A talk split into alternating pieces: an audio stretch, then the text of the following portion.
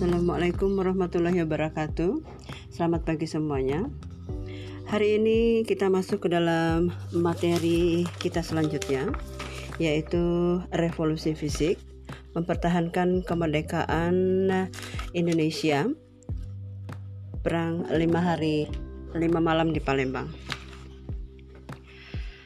Palembang merupakan uh, kota yang strategis di Sumatera Selatan Keberadaan Palembang yang dibagi oleh Sungai Musi menambah keeksotisan Sriwijaya.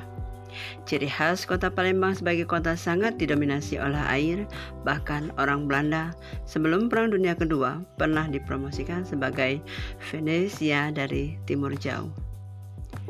Setelah Perang Dunia berakhir, Sekutu membonceng nikah ke Indonesia dengan tujuan agar Belanda dapat kembali menguasai Indonesia konflik pun tidak dapat dihindarkan.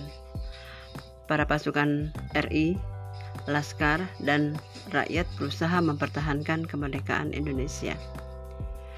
Pertempuran lima hari lima malam terjadi pada tanggal 1 sampai 5 Januari 1947. Perang tersebut melibatkan kekuatan darat, laut, dan udara. Jalannya perang lima hari lima malam di Palembang dimulai dari tanggal 1 Januari 1947. Peperangan terjadi di sekitar Rumah Sakit Caritas. Kemudian pada tanggal 2 Januari 1947, serbuan diarahkan ke sekitar Pasar Cinewelan. Kemudian tanggal 3 Januari 1947, pasukan Belanda bergerak dari Pasar Cindi ke Pasar IP.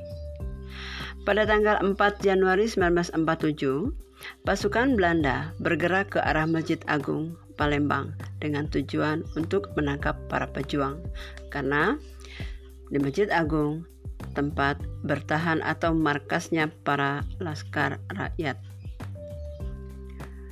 Pada tanggal 5 Januari 1947 difokuskan di Vlaju, kemudian Belanda mengebom dari udara dan laskar rakyat banyak yang menjadi korban.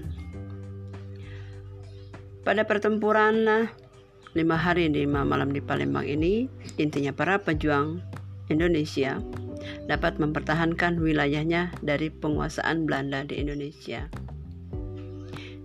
Inilah penjelasan singkat dari Ibu. Ibu akhiri. Wabillahi taufiq wa hidayah. Wassalamualaikum warahmatullahi wabarakatuh.